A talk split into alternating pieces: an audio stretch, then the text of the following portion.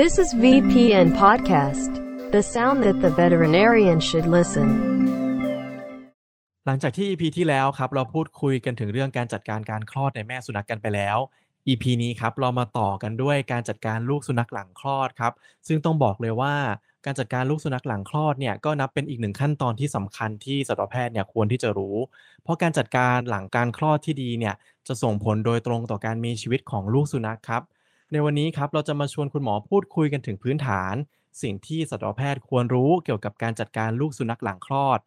โดย VPN Podcast ในวันนี้เรายังคงอยู่กับผู้ช่วยศาสตราจารย์นายสัตวแพทย์ดร.สุภวิวัฒน์พงษ์เลาหพันธ์อาจารย์เป็นอาจารย์ประจำภาควิชาสูติศาสตร์เทนุเวชวิทยาและวิทยาการการสืบพันธุ์คณะสัตวแพทยศาสตร์จุฬาลงกรณ์มหาวิทยาลัยซึ่งหัวข้อที่อาจารย์จะมาเล่าให้พวกเราฟังในวันนี้ก็คือเรื่องการจัดการลูกสุนัขหลังคลอดนั่นเองครับสวัสดีครับอาจารย์ครับครับสวัสดีครับหมออิฐครับผมอาจารย์ EP ที่แล้วเนี่ยเราพูดคุยถึงเรื่องการคลอดไปแล้ว EP นี้เรามาพูดคุยกันเรื่องการจัดการลูกสุนัขหลังคลอดกันครับอาจารย์ครับผมอยากจะขออนุญาตถามก่อนเลยว่าการช่วยเหลือลูกสัตว์หลังการคลอดเนี่ยจำเป็นในทุกกรณีเลยไหมครับอาจารย์คือเราจะดูแลแค่ลูกสุนัขที่เขาผ่าคลอดอย่างเดียวหรือว่าคลอดธรรมชาติเราก็ต้องดูแลด้วยครับครับผมคือจริงๆการคลอดนะครับถ้าเรามองเป็น2ลักษณะ1ก็คือคลอดตามธรรมชาติ2ก็คือผ่าคลอดนะครับไม่ว่าจะเป็นแบบเป็นการแพลนซีเซเรียนเซคชันหรือว่าเป็น emergency ซีเซเรียนเซคชันก็ตามแต่นะครับถ้ามีการผ่าคลอดเนี่ยยังไงเราก็ต้องช่วยลูกสุนัขอยู่แล้วแน่นอนนะเพราะว่าแม่ยังไม่ฟื้นนะครับแม่ยังหลับจากช่วงขณะวางยาสลบหรือว่าหลังวางยาสลบแล้วกว่าแม่สุนัขจะฟื้นดีนะครับจากการก็จะมีช่วงระยะเวลาอย่างน้อยก็ต้องมีสัก 1-2 ชั่วโมงนะครับนะกว่าแม่เขาจะรู้สึกตัวเต็มที่นะครับมาเลี้ยงลูกมาเลียลูกเอาลูกมาเข้าเต้าดูดนมทำความสะอาดอะไรอย่างเงี้ยนะครับแต่ถ้าเป็นกรณีคลอดตามธรรมชาติเนี่ยก็เป็นอีกอันนึงนะครับซึ่งอาจจะแบบมีคนถามบ่อยเหมือนกันถ้าคลอดธรรมชาติแล้วต้องช่วยไหมนะจริงๆแล้วนะครับในมุมมองของพี่นะในมุมมองของหมอที่เป็นสัตวแพทย์นะครับพี่ก็เชื่อว่าเราก็ต้องคิดว่ามันก็ต้องแอบดูต้องช่วยบ้างแหละแต่ว่ายกเว้นบางกรณีจริงๆซึ่งแม่สุนัขเขาอาจจะแบบเคยคลอดลูกมาก่อนนะเขามีประสบการณ์ความแน่ถูกต้องเขาเราสังเกตแล้วทำเป็นนิวานะครับคาบลูกออกมาพอคลอดมาปุ๊บเนี่ยมีการคาบลูกมาหรือว่าเอียงตัวไปก็ด้านหลังนะฉีกถุงลกเป็นนะถึงแม้ว่าจะค่อยๆทำแต่เขาก็ทำเป็นจังหวะเขาไม่ใช่ทิ้งลูกเขาเลยนะแบบนี้เราก็ปล่อยก่อนนะครับแล้วเราก็ลองเฝ้าแอบดูนะครับว่าเขาทำอะไรยังไงแล้วนะได้ไหมเอาลูกมาดูดนมไหมอะไรเงี้ยนะครับก็ได้นะครับเพราะว่าจริงๆตามธรรมชาติน่ะก็เชื่อว่าธรรมชาติเขาก็อยู่รอดได้โดยของเขาเองมาตั้งเป็นพันปีแล้วมั้งนะเขาอยู่ได้นะก็ยังมีสุนัขมาอยู่จนทุกวันนี้แต่ว่าอีกอันนึงนะครับที่มีการพูดถึงเหมือนกันก็คือพฤติกรรม behavior ของ domestic dog ที่เปลี่ยนแปลงไปเนื่องจากเขาถูกนำมาเลี้ยงกับคนใช่ไหมเพราะฉะนั้นพฤติกรรมหรือว่าสัญชาตญาณหรือว่าอะไรบางอย่างเขาเนี่ยมันอาจจะ loss หรือว่าอาจจะไม่สมบูรณ์นะอะไรอย่างเงี้ยนะครับโดยเฉพาะสุนัขพันธุ์เล็กๆซึ่งเราเลี้ยงถนอมเลี้ยงเหมือนลูกคนหนึ่งเลยใช่ต้องแบบเนี้ยเจ็บนิดเจ็บหน่อยก็จะไม่ทำอะไรแล้วนะครับเลี้ยงคลอดออกมาเจ็บนิดนึงก็ไม่เอาละพอละลูกคลอดออกมาก็ปล่อยเอาไว้ตรงนั้นอะไรเงี้ยนึกออกไหมพฤติกรรมแบบนี้มันมีนะนะฮะมีเจ้าของมาเล่าให้ฟังเหมือนกันคือถ้าเป็นแบบนี้ครับเราก็ต้องคุยกับเจ้าของหรือว่าบอกเขาว่าต้องช่วยนะถ้าเกิดมีลูกคลอดออกมาแล้วเนี่ยนะครับคือคลอดตามธรรมชาตินะเห็นว่าแม่ไม่สนใจเลยแม่ปล่อยราคาทิ้งไว้ตรงนั้นเลยเราก็ต้องเอาลูกมาแล้วก็ฉีกถุงลกออกก่อนนะแล้วก็เอาผ้าเช็ดตัวให้แห้งๆจะได้อบอุ่นนะฮะไม่ให้ตัวเปียกนะครับแล้วก็ทำความสะอาดตัวต่างๆแล้วก็ดูดพวกsecretion พวกเมือกหรือว่าของเหลวในจมูกอะไรต่างๆอย่างที่เล่าให้ฟังใน EP ก่อนนะครับใช้จุกแดงทำให้เคลียร์ airway เคลียร์การหายใจอะไรอย่างเงี้ยพอหายใจคล่องเสร็จปุ๊บเนี่ยถึงจะค่อยมาผูกสายสะดือเป็นอันสุดท้ายอย่างนี้ครับก็เป็นสิ่งที่ควรช่วยนะฮะแล้วก็เอาลูกไปเข้าเต้านมแม่ไปดูดนมแล้วก็ลองสังเกตพฤติกรรมนะว่าแม่เขายอมรับเลี้ยงลูกไหมหรือว่าแม่กลัวลูกแม่กัดลูกอย่างเงี้ยก็ต้องคอยสังเกตต้องคอยช่วยนะครับครับก็เรียกได้ว่าจริงๆแล้วเราก็ต้องสังเกตตัวสัตว์เป็นสำคัญนั่นแหละไม่ว่าจะคลอดแบบไหนก็แล้วแต่ใช่ไหมครับ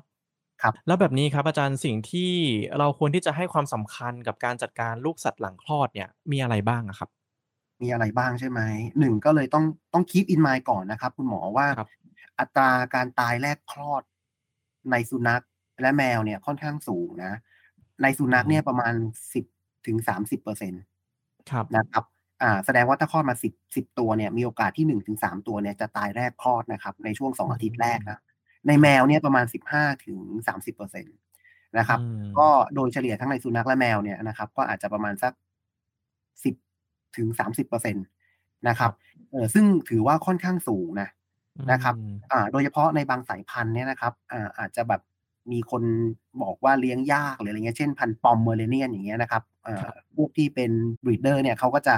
ค่อนข้างแบบหมอเลี้ยงยากจริงๆนะครับลูกปอมเนี่ยเลี้ยงให้รอดยากมากอะไรอย่างเงี้ยครับก็บางสายพันธุ์ก็จะมีความเสี่ยงสูงเพิ่มขึ้นไปอีกอะไรอย่างเงี้ยนะครับเพราะฉะนั้นเนี่ยหมอต้องเอาแวร์ไว้ก่อนเลยว่า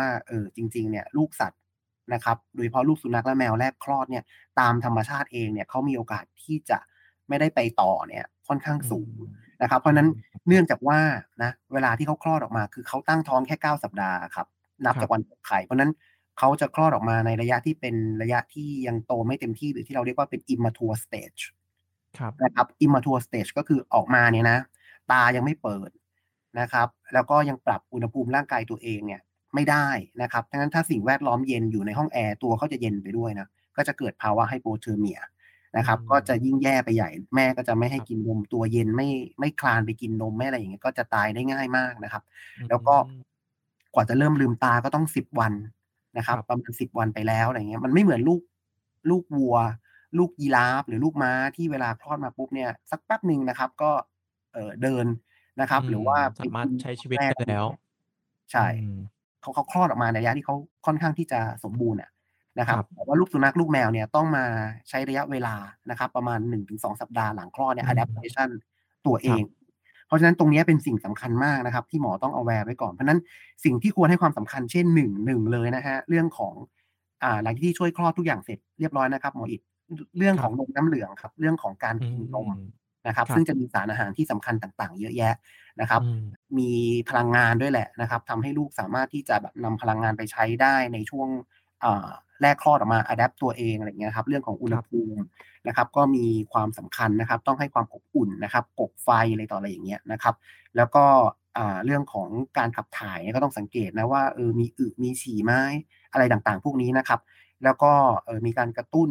นะครับที่ท้องที่ก้นนะครับให้มีการขับถ่ายรวมไปถึงอีกอันที่ต้องให้ความสำคัญก็คือเรื่องของความผิดปกติแต่กำเนิดนะฮะคลอดมาปุ๊บเนี่ยต้องดูว่าเพดานโหว่ไหมนะครับเล็กหรือเคสพาเลตหรือเปล่านะครับผนังช่องท้องเปิดปิดอะไรไหมสายสะดือทุกอย่างปกติไหมมีเอนัสมีรูทวารหรือเปล่านะครับเพราะว่าอันนี้ก็เป็นความผิดปกติแต่กำเนิดที่เกิดมาเขาไม่มีรูก้นหรืออะไรอย่างเงี้ยก็มีเหมือนกันนะครับเพราะนั้นสิ่งต่างพวกนี้ก็เช็คก่อนนะครับจริงๆแล้วก็คือเราเช็คสภาพร่างกายโดยรวมของสัตว์ก่อนครับแล้วอย่างนี้ครับอาจารย์ถ้าสมมติว่าเราไล่ไปทีระบบเลยไล่ไปทีละส่วนเลยถ้าเป็นการจัดการเรื่องทางเดินหายใจในลูกสัตว์แรกคลอดเนี่ยเราจะสามารถทำได้ยังไงครับครับก็หลังจากที่เราฉีกถุง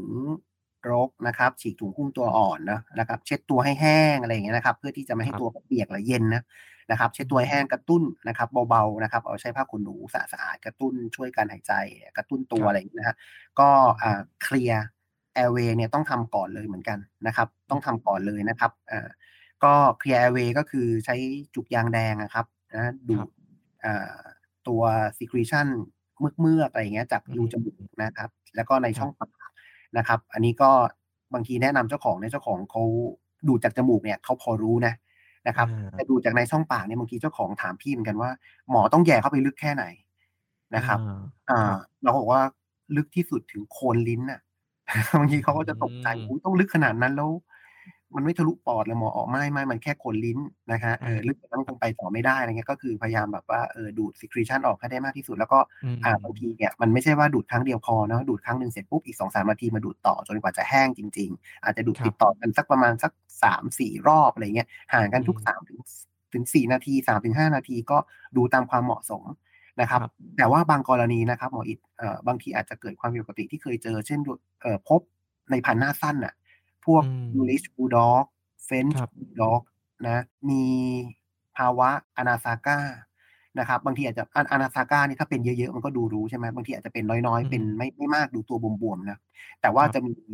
น้ำเนี่ยบางส่วนเนี่ยมันอยู่ในช่องอกด้วยครับเพราะนั้นพวกนี้หลังคลอดออกมาจะมีน้ำนะครับเป็นฟองๆออกจากจมูกบ่อยมากตลอดเวลาบางทีดูดไปดูดมาเป็นชั่วโมงแล้วอ่ะนะครับยังมีฟองออกจากจมูกเรื่อยๆเรื่อยๆเรื่อยๆพวกเนี้ยเอะใจไว้เลยนะครับว่าน่าจะเป็นความผิดปกติแต่กำเนิดนะครับแล้วอาจจะต้องให้การช่วยเหลือ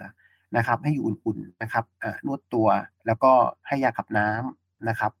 ฟลูออสไมด์ทั้งใต้หนังอะไรอย่างเงี้ยเพื่อให้ขับน้ำมากขึ้นเนี่ยก็มีแต่จริงๆพวกนี้นะครับเช็คได้นะตั้งแต่ตอนอยู่ในท้องแม่การอัลตราซาวด์นะครับสามารถเช็คได้นะครับว่ามีภาวะอนาซาก้าของลูกหรือเปล่าอะไรอย่างเงี้ยนะแต่ว่าที่เล่าให้ฟังเมื่อกี้ก็เป็นความผิดปกติที่เคยเจอนะครับก็แปลกใจว่าเป็นชั่วโมงแล้วทำไมยังมีฟองออกจากจมูกเรื่อยๆเรื่อยๆนะครับบางทีเจ้าของเขาอาจจะคิดว่าหนึ่งก็คือหมอวางยาสลบแม่ผ่าตัดหรืออะไรอย่างเงี้ยให้น้ำเกลือไปหรือเปล่าทำไมน้ำไปอยู่ที่ลูกเยอะขนาดนี้ลูกตัวบวมเชียวอะไรเงี้ยซึ่งเราต้องคุยกับเจ้าของทำความเข้าใจเหมือนกันนะครับเพราะว่าบางทีเขาอาจจะคิดไปเป็นแบบอื่นได้ซึ่งแบบนะก็หมอต้องคุยฮะการพูดคุยทำให้ทุกอย่างมันช่วยสงบปัญหาไปได้ส่วนหนึ่งส่วนใหญ่เหมือนกันนะครับก็จะบอกเขาว่าเกิดอะไรขึ้นนะครับครับอันนี้ก็เป็นในเรื่องของการจัดการเรื่องทางเดินหายใจนะครับ clear airway นะ clear airway ก่อนเสมอนะครับแล้วจากนั้นก็เช็ดตัวให้แห้งนะครับอย่าให้ตัวเปียกนะครับเพราะกลัวเขาจะตัวเย็นนะครับผมจริงๆภาวะตัวเย็นนี่ก็คือเป็นอีกหนึ่งภาวะที่ต้องระวังอย่างมากในลูกสัตว์เลยใช่ไหมครับใช่ครับภาวะตัวเย็นเกิดภาวะอุณหภูมิร่างกายมันต่ำนะครับหรือที่เดียวเรียกว่าไฮโปเทอร์เมียอะไรอย่างเงี้ยนะอาจารย์ครับนอกจากการจัดการทางเดินหายใจแล้วเนี่ยลักษณะของการหายใจมีความสำคัญต่อการดูแลลูกสัตว์ไหมครับมีครับพอเราเคลียร์แอร์เวย์ช่วยดูเขาหายใจนะ1ดูว่าเขาหายใจกี่ครั้งต่อนาทีนะฮะแล้วก็ดูว่าการหายใจของเขาอะเป็นอย่างไรนะบางตัวเนี่ยคือเอางี้ดีกว่าถ้าปกตินะจะนอนอยู่ในตู้อุ่นๆนะเราหายใจสบายๆนะครับโดยใช้ช่องอกหายใจแต่ว่าพวกที่มีปัญหานะครับหมออิดเขาจะใช้ช่องท้องหายใจอ่ะเขาจะหายใจกระแทกนะครับหายใจแบบคือดูเขาหายใจเหมือนมันต้องพยายามในการหายใจมากอ่ะเขาใช้ช่องท้องหายใจอย่างเงี้ยครับแล้วก็หายใจนานๆทีอย่างเงี้ยครับนับ1ถึง20นับ1ถึง30ถึงจะหายใจสักครั้งอะไรอย่างเงี้ยนะครับแล้วก็พวกเนี้ยมักจะมีปัญหาว่าพอดูที่เปิดเหงือกเปิดอะไรดูนะฮะก็จะหรือว่าดูที่เท้าดูที่แบบอะไรอ่ะรอบๆปากอะครับจมูกมันจะแบบซีดๆนะฮะซีดๆแล้วก็จะตัวแบบว่าปวกเปียกนะครับจับไปทางไหนก็จะหล่นแผลไปทางนั้นอะไรอย่างเงี้ยคือกล้ามเนื้อมันไม่ค่อยมีโทนอ่ะถ้าเกิดตัวที่แข็งแรงดีการหายใจปกตินะตัวเขาจะมีโทนอ่ะลำคอเขาหรือกล้ามเนื้อเขาจับมาปุ๊บเขาจะเป็นทรงอ่ะเขาจะเป็นทรงที่มันอ่อนนะพอจับแล้วจะรู้สึกว่าเขามีการเคลื่อนไหวมีการเกร็งมีการแบบสู้มืออย่างเงี้ยใช่ไหมครับใช่ครับงั้นพวกเนี้ยนะครับก็แสดงว่าการหายใจเริ่มมีปัญหาแล้วต้องเฝ้าเลยนะต้องเฝ้าเลยให้อุ่นๆเข้าไว้ก่อนอุณหภูมิมีความสำคัญมากนะครับอุ่นๆไว้ก่อนเลยนะครับเซตอุณหภูมิไว้ประมาณ37ถึง38องศาอะไรเงี้ยนะครับในเป็นตู้หรือว่าถ้าไม่มีตู้จริงนะใช้ดรายเป่าผมนะอุ่นๆเบอร์1อ่ะเป่าห่างๆนะฮะให้อยู่ห่างไว้อุ่นๆเนี่ยจะช่วยให้หายใจดีขึ้นนะครับแล้วก็นอกจากนั้นที่ช่วยได้ก็คือค่อยๆนวดช่องอกเบาๆนะครับเบาๆนะหรือไม่ถ้าต้องช่วยมากกว่านั้นนะฮะก็คือใช้เข็มนะครับเหมือนการฝังเข็มอะไรเงี้ยใช้เข็มเบอร์25นะครับสีม่วงเล็กๆนะครับจิ้มไปที่บริเวณตรงจมูกอะครับตรงกลางจมูกที่เป็นร่องนะฮะจิ้มเบาๆนะครับแล้วก็ปั่นไปปั่นมาปั่นไปปั่นมาเบาๆเนี่ยเป็นการเหมือนเป็นช่วยกระตุ้นจุดนะครับเป็นศาสตร์ของจีนอย่างเงี้ยของจีนช่วยกระตุ้นการหายใจเนี่ยได้นะอันนี้ช่วยจริงๆนะครับต่อมานะครับถ้าถึงขนาดดูว่าเฮ้ยทำทุกอย่างแล้วก็ยังแย่ไม่มีการตอบสนองหรือว่ารีสปอนส์ที่ดีขึ้นนะครับหมอก็อาจจะหยุดยานะครับเข้าใต้ลิ้นเช่นดอกซาแพลมหรือว่านิเคตามายนะครับหยดสักหยดหนึ่งใต้ลิ้นแล้วก็ยังช่วยต่อไปที่สำคัญคือช่วยไปเรื่อยๆนะครับเฝ้าไปเรื่อยๆนะครับอาจจะถึงครึ่งชั่วโมงหรือว่า1ชั่วโมงเนี่ยอย่าหยุดนะอย่าหมดกำลังใจนะช่วยแค่5นาที10นาทียังไม่ได้นะต้องช่วยไปจนกว่าเขาจะรู้สึกว่าเขาแข็งแรงขึ้นจมูกชมพูขึ้นเริ่มหายใจถี่ขึ้น ดูมีแรงมากขึ้นก็คือต้องช่วยจนอย่าหยุดนะคือพี่เคยช่วยเป็นชั่วโมงนะครับเป็นชั่วโมงแต่ว่าสุดท้ายเนี่ยเขาตอบสนองดีขึ้นมาเรื่อยๆหลังจากผ่านจากครึ่งชั่วโมงแรกไปแล้วอะครับทีแรกหมดกำลังใจเหมือนกันนะครับแต่ว่าคิดว่าในเมื่อดูแล้วเขายังไม่ตายอ่ะเราก็ยังต้องช่วยต่อไปเรื่อยๆเรื่อยๆเรื่อยๆกลับบ้านเที่ยงคืนกว่านะฮะแล้วก็สุดท้ายพอเขาเริ่มแบบผงกหัวได้เริ่มร้องได้เสียงดังอะไรอย่างเงี้ยส่งให้เจ้าของกลับบ้านได้เนี่ยเราก็สบายใจแล้วนะฮะอย่างน้อยเนี่ยคิดซะว่าอย่าให้มาตายที่คลินิกเราอย่าให้มาตายที่บ้านเราให้ช่วยตรงนี้ให้โอเคแล้วกลับไปก่อนนะครับให้รอดก่อนนะครับหรือไม่ก็ถ้าจะบอกจะฝากไว้เลี้ยงฝากไว้ให้ดูนะก็ดูอย่างสุดความสามารถนะครับนะครับผมอาจารย์ครับนอกจากทางเดินหายใจลักษณะการหายใจแล้วต่อไประบบหมุนเวียนเลือดในลูกสัตว์แรกคลอดเนี่ยเราจะสามารถกระตุ้นระบบนี้ได้ยังไงครับอาจารย์ครับก็ระบบการหมุนเวียนของเลือดนะครับก็ต้องเริ่มที่หัวใจก่อนแหละนะหัวใจมีการบีบตัวนะครับส่งเลือดออกอะไรอย่างเงี้ยนะครับมีการหายใจที่ดีขึ้นนะครับมีหัวใจบีบตัวนะครับก็นวดช่องอกแหละครับนะเพราะว่าจริงๆแล้วเขาตัวเล็กเนาะเรานวดเบาๆเนี่ยมันก็กระตุ้นนะครับที่ส่วนของหัวใจแล้วนะครับกระตุ้นให้มีการทำงานเพิ่มมากขึ้นอะไรอย่างเงี้ยนะครับแล้วก็ให้อยู่อุ่นๆเข้าไว้อุ่นๆเนี่ยสำคัญมากนะฮะแล้วก็กระตุ้นนะครับโดยการนวดช่องอกนะครับจริงๆแล้วเราช่วยหัวใจกับปอดเนี่ยนะครับทำงานมันก็ทำไปพร้อมๆกันอยู่แล้วนะครับแต่ว่าถ้าเกิดทำท่าว่าหัวใจจะหยุดเต้นนะครับดูแล้วเนี่ยจริงๆแมวสมมุติเราเป็นแมวบางตัวผอมๆเนี่ยมองปุ๊บเห็นหัวใจเต้นนะตึกๆๆอย่างเงี้ยผ่านผนังช่องอกมองได้แต่ว่าบางตัวอาจจะมองไม่ได้เนี่ยถ้าเป็นพี่ก็ถ้าฟังก็ยังไม่ได้ยินนะครับก็ใช้อัลตราซาวด์นะครับดูเลยนะครับว่าหัวใจบีบยังไงกี่ครั้งอะไรเงี้ยหัวใจเต้นอยู่หรือเปล่าอะไรเงี้ยถ้าดูอ่อนมากๆนะครับก็หยดอะดรีนาลีนใต้ลิ้นครับหรือว่าถ้าดูจะแย่จริงๆน้องจะไปแล้วก็ใช้อัลตราซาวด์ไกด์ครับนะแล้วก็ฉีดอะดรีนาลีนนะครับเข้าหัวใจนะครับก็อันนั้นคือเป็น last option จริงๆนะคือดูแบบโหเราไม่มีทางเลือกแล้วจริงๆอะไรอย่างเงี้ยแต่ว่าจะหยดอะดรีนาลีนก่อนซึ่งพอหยดไปปุ๊บนะฮะประมาณสัก 5-15 นาที 5-10 นาทีเนี่ยก็จะเริ่มเห็นแล้วแหละว่าหัวใจเต้นแบบเร็วขึ้นหายใจดีขึ้นตัวดูสีชมพูขึ้นอะไรอย่างเงี้ยแต่ก็อย่าดีใจแล้วหยุดแค่นั้นนะต้องช่วยต่อไปเรื่อยๆจนกว่าจะเริ่มร้องเริ่มผงกหัวเริ่มคลานได้อะไรอย่างเงี้ยเริ่มดูสึกเหมือนมีแรงอย่างเงี้ยก็ถึงจะวางใจได้นะครับแล้วนอกจากระบบหมุนเวียนเลือดเนี่ยเมื่อสักครู่ช่วงแรกอาจารย์พูดถึงการจัดการสายสะดือไปด้วยตรงนี้เราจะทำยังไงได้ครับอันนี้ผูกสายสะดือเนี่ยเป็นอันสุดท้ายเลยนะดูว่าหัวใจเต้นดีแล้วหายใจดีแล้วนะครับปากสีชมพูเท้าสีชมพูดูมีแรงนะครับดูโอเคหน่อยแหละนะครับเช็ดตัวแห้งแล้วก็มาผูกสายสะดือก็ผูกห่างจากตัวลูกสัตว์นะครับประมาณสักเซนหนึ่งก็ได้นะฮะผูกให้แน่นแล้วก็แต้มเบตาดีนนะครับก็ที่เคยเจอมาก็มีผูกไม่แน่นนะบางทีอาจจะน้องผู้ช่วยผูกหรืออะไรอย่างเงี้ยผูกไม่แน่นหรืออะไรก็แล้วแต่ผูกไม่แน่นเสร็จปุ๊บพอไปอยู่ในตู้อบนะครับเขาเริ่มเดินนะเริ่มคลานนะฮะคลานไปคลานมาสักพักนึงไหมที่ผูกไว้หลุดนะเลือดซึมออกมาอยู่ที่แผ่นรองซับหรืออยู่ที่ผ้าเนี่ยพอเจ้าของมาดูที่ตู้เจ้าของตกใจหมอเลือดออกอะไรอย่างเงี้ยเราก็ตกใจมีเลือดออกเอาไปดูก็เกิดจากสายสะดือผูกไม่แน่นอะไรอย่างเงี้ยนะครับคือโอกาสพบน้อยนะแต่ว่าก็เป็น experience ที่เอามาแชร์ให้ฟังนะครับแล้วก็แต้มเบตาดีนให้สะอาดแหละนะครับครับภายหลังจากที่เราเรียกได้ว่าช่วยระบบที่สำคัญต่อการมีชีวิตของน้องหมาน้องแมวแล้วเนี่ยภาพรวมครับอาจารย์ภาพรวมของลูกสัตว์หลังคลอดลักษณะของลูกสัตว์หลังคลอดที่ดีเนี่ยเขาควรจะเป็นยังไงครับอาจารย์ครับก็มีอันนึงนะครับที่ดูก่อนเลยครับอันแรกคือสีชมพูจมูกปากนะฮะเท้านะครับปลายเท้าพวกนี้ครับให้ดูเป็นสีชมพูก่อนถ้าดูเป็นสีชมพูเนี่ยนะก็จะค่อนข้างอุ่นใจแล้วแหละว่า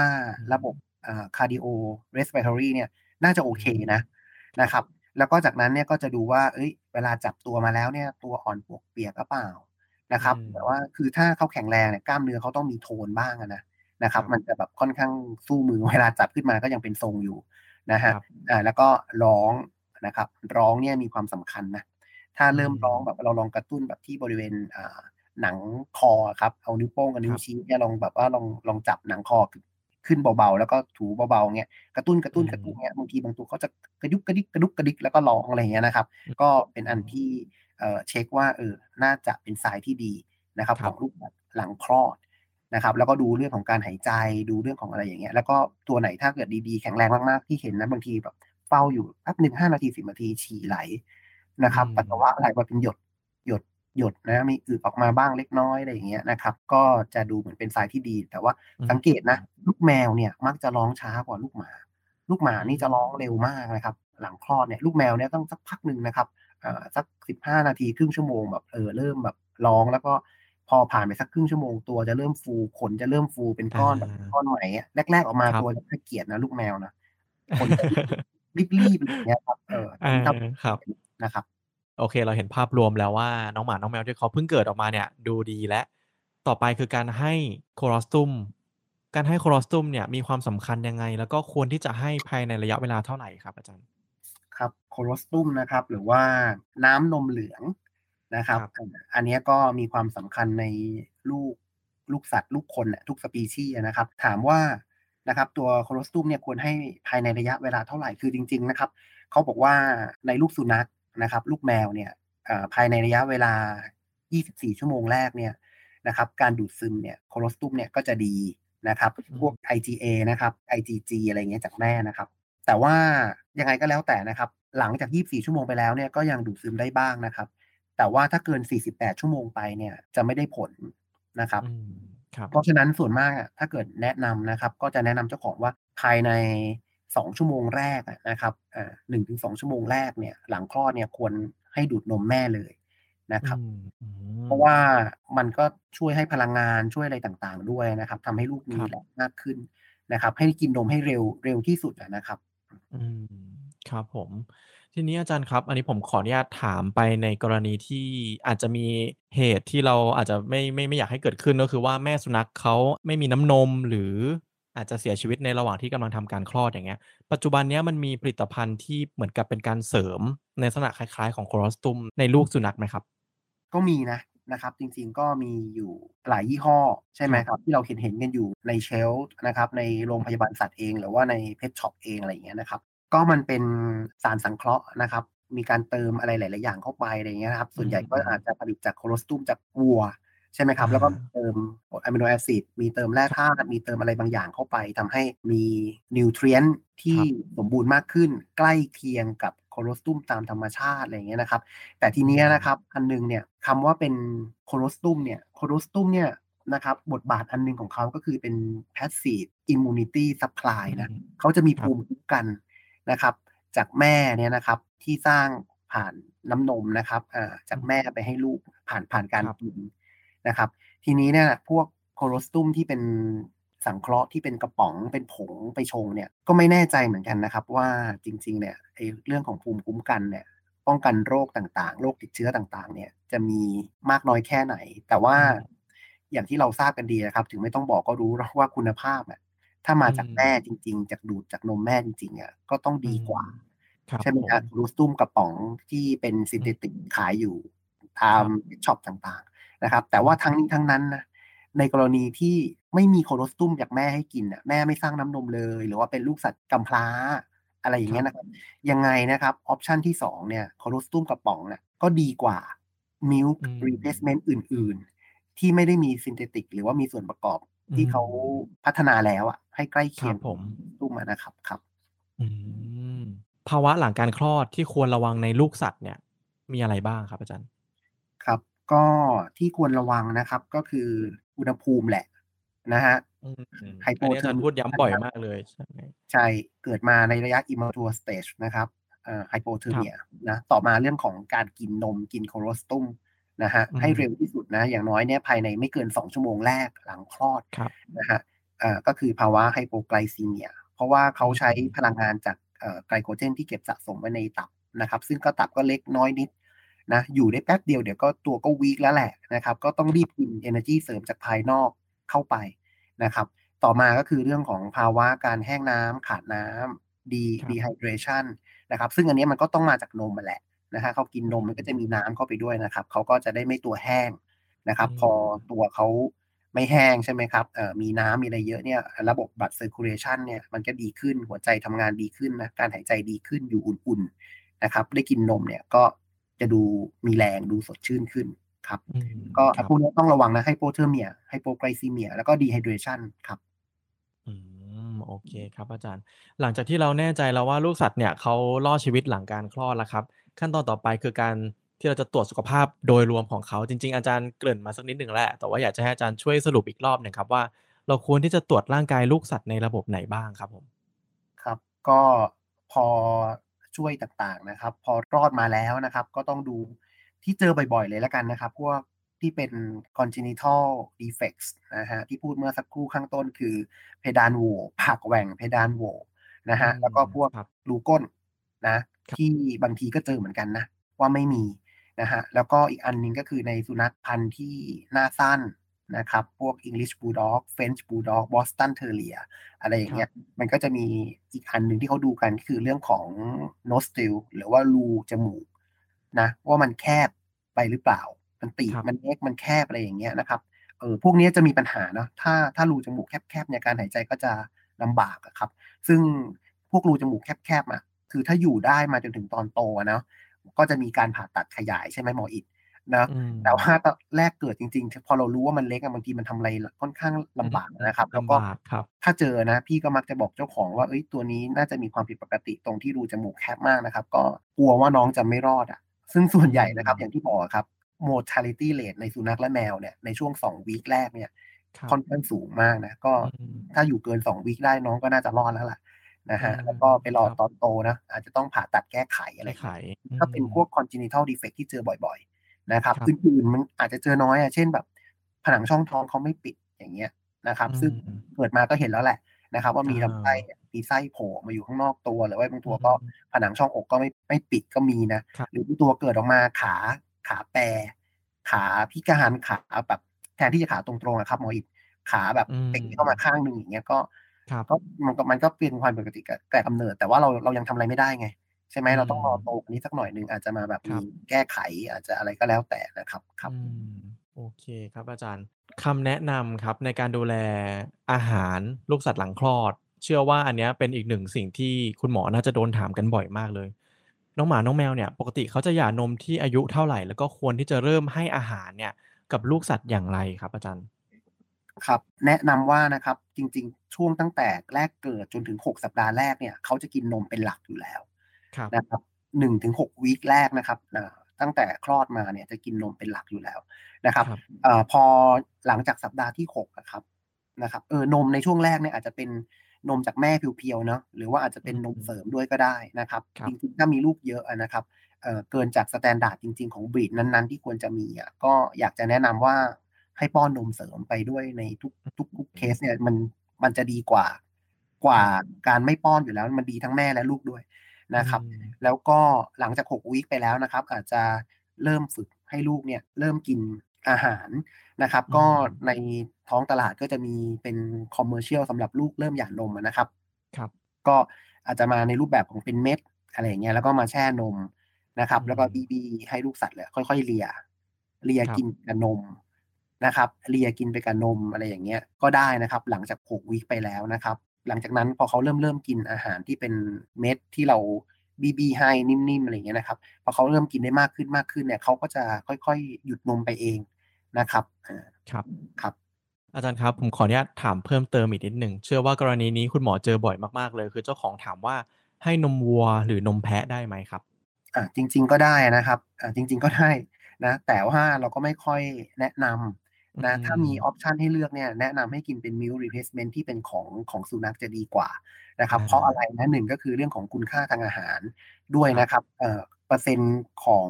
โปรตีนในน้ำนมเนี่ยครับที่ฟอร์มูเลตมาให้ลูกหมาลูกแมวกินเนี่ยโปรตีนสูงกว่านะครับนมวัวที่ไปซื้อตามแบบซุปเปอร์มาร์เก็ตหรือว่านมวัวกล่องอะไรอย่างเงี้ยมาให้กินแล้วก็ในนมวัวนมแพะจะมีน้ำตาลสูงมากไม่อยากให้กินน้ำตาลจากพวกนั้นนะเยอะนะครับเพราะฉะนั้นให้กินนมของ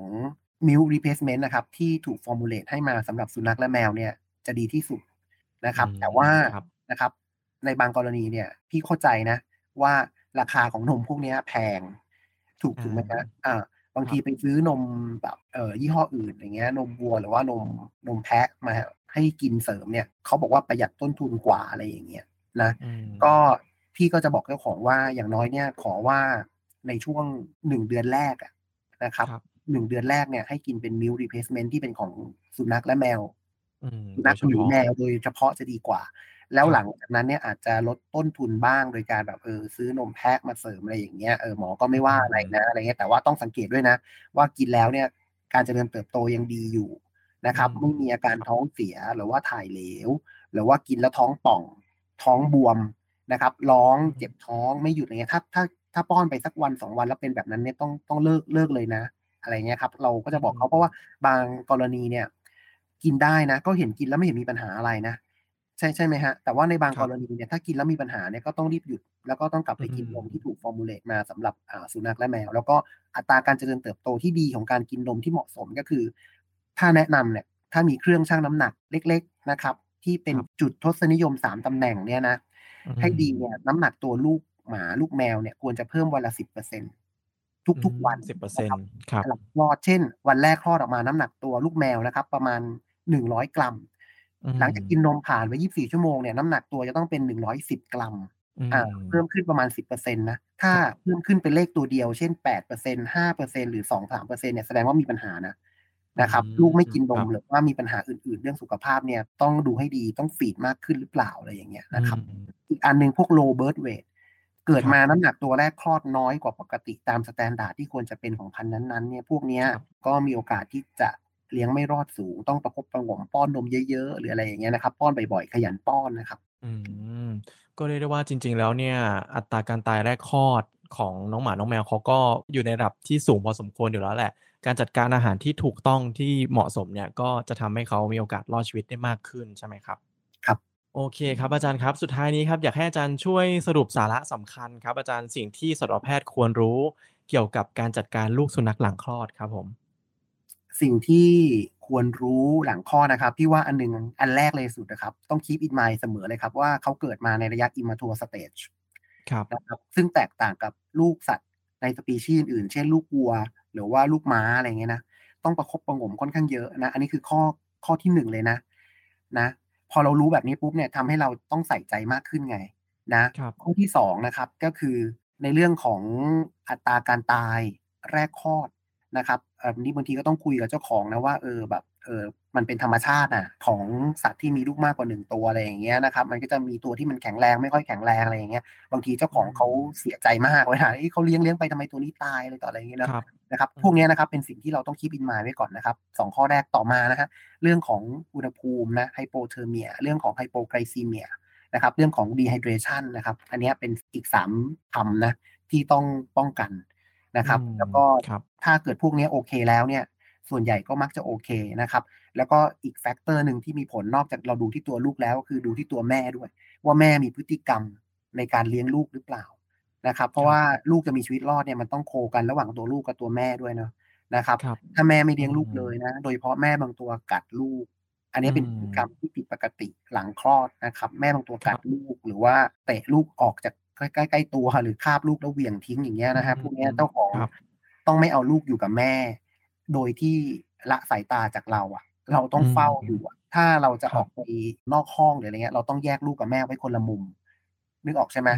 จนกว่าเราจะมั่นใจว่าแม่เขารับลูกเนี่ยเราถึงจะให้เขาอยู่ด้วยกันได้นะครับประมาณนี้ครับ